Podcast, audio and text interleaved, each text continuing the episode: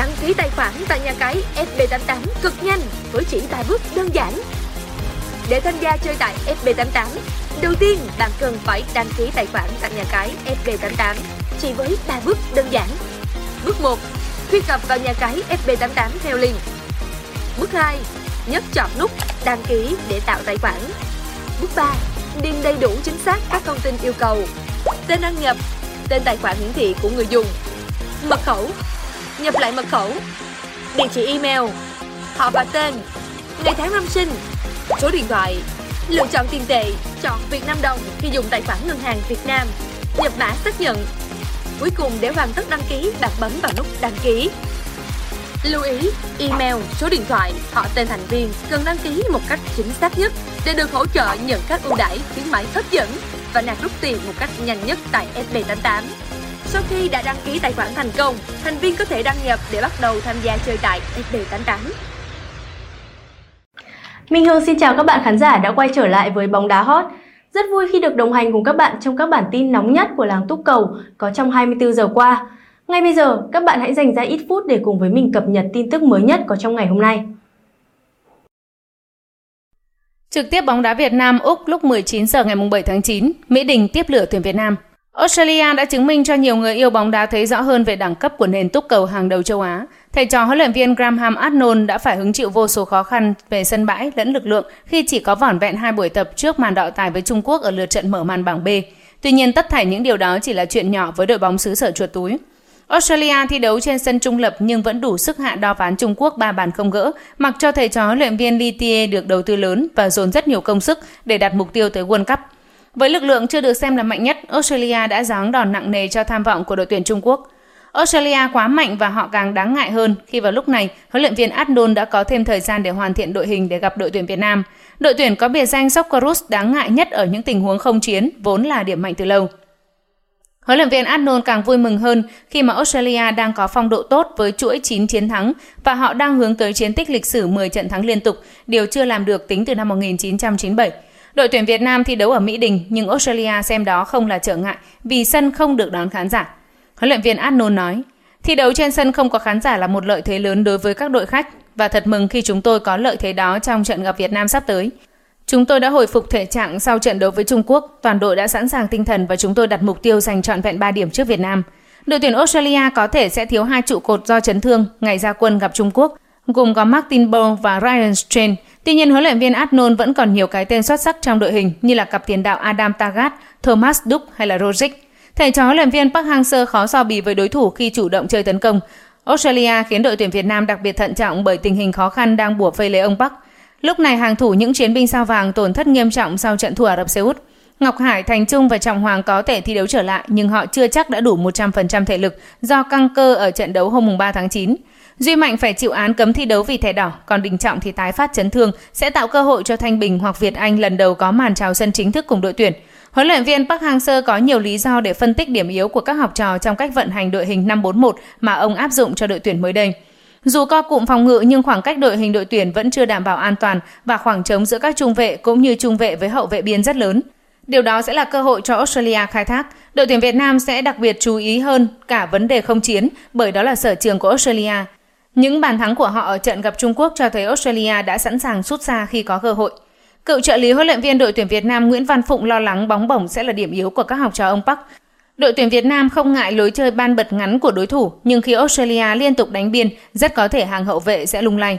Trong thế trận phòng ngự, huấn luyện viên Park Hang-seo cũng không quên nhắc nhở các học trò về những bài miếng tấn công nhanh khi cần. Đội tuyển Việt Nam đã có bàn thắng đẹp vào lưới Ả Rập Xê Út và trước những đối thủ hàng đầu châu lục, Quang Hải cùng các đồng đội ít nhất cũng biết cách chọc thủng hàng thủ của họ. Tốc độ của Văn Toàn có thể hữu ích hơn Văn Đức khi gặp Australia. Cầu thủ Hoàng Anh Gia Lai cần được trao cơ hội nhiều hơn 10 phút ở trận thua Ả Rập Xê Út. Đội tuyển Việt Nam cũng cần tập trung khắc chế tiểu xảo của các cầu thủ phòng ngự khi công nghệ va từ lâu đã trở thành nỗi ám ảnh. Từ Asian Cup năm 2019 đến vòng loại thứ ba World Cup 2022, các học trò của ông Park đã phải trả giá đắt vì va. Những va chạm vốn là thói quen ở V-League cần phải bị loại bỏ khi bước vào giải đấu lớn, nơi mà các trọng tài, đặc biệt tới từ Tây Á, rất khắt khe. Tuyển Việt Nam hãy tự tin, đừng run sợ trước bất cứ đối thủ nào. 19 giờ tối nay, tuyển Việt Nam sẽ có lượt trận thứ hai đầy gian nan trước tuyển Úc hùng mạnh tại vòng loại thứ ba World Cup 2022.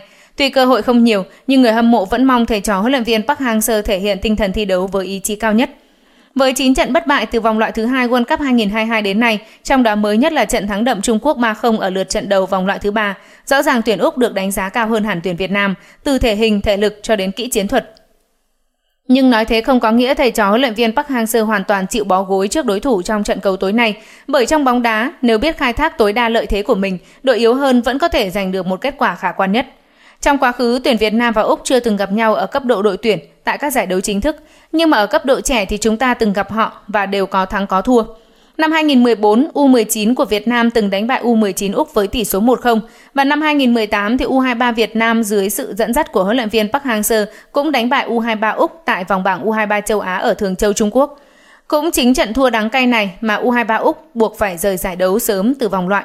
Nếu tuyển Việt Nam còn hơn 10 cầu thủ từng tham dự hai trận đấu trên thì tuyển Úc chỉ còn đúng hai người. Đó là tiền đạo Ewan Mabin ở trận gặp nhau tại giải U19 Đông Nam Á và tiền vệ Aijin Rustic ở giải U23 châu Á. Mabin chính là người đã ghi bàn mở tỷ số cho tuyển Úc trong trận thắng Trung Quốc ở lượt đấu trước, còn Rustic thì cũng là tiền vệ chơi xuất sắc trong trận đấu này.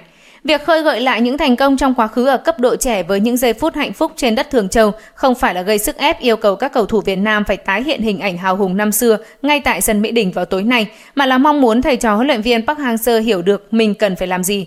Việc tuyển Việt Nam thất bại trước tuyển Úc là điều có thể nằm trong dự đoán, nhưng dù có thua thì cũng phải chơi sòng phẳng với họ để đem lại sự bất ngờ lớn nhất.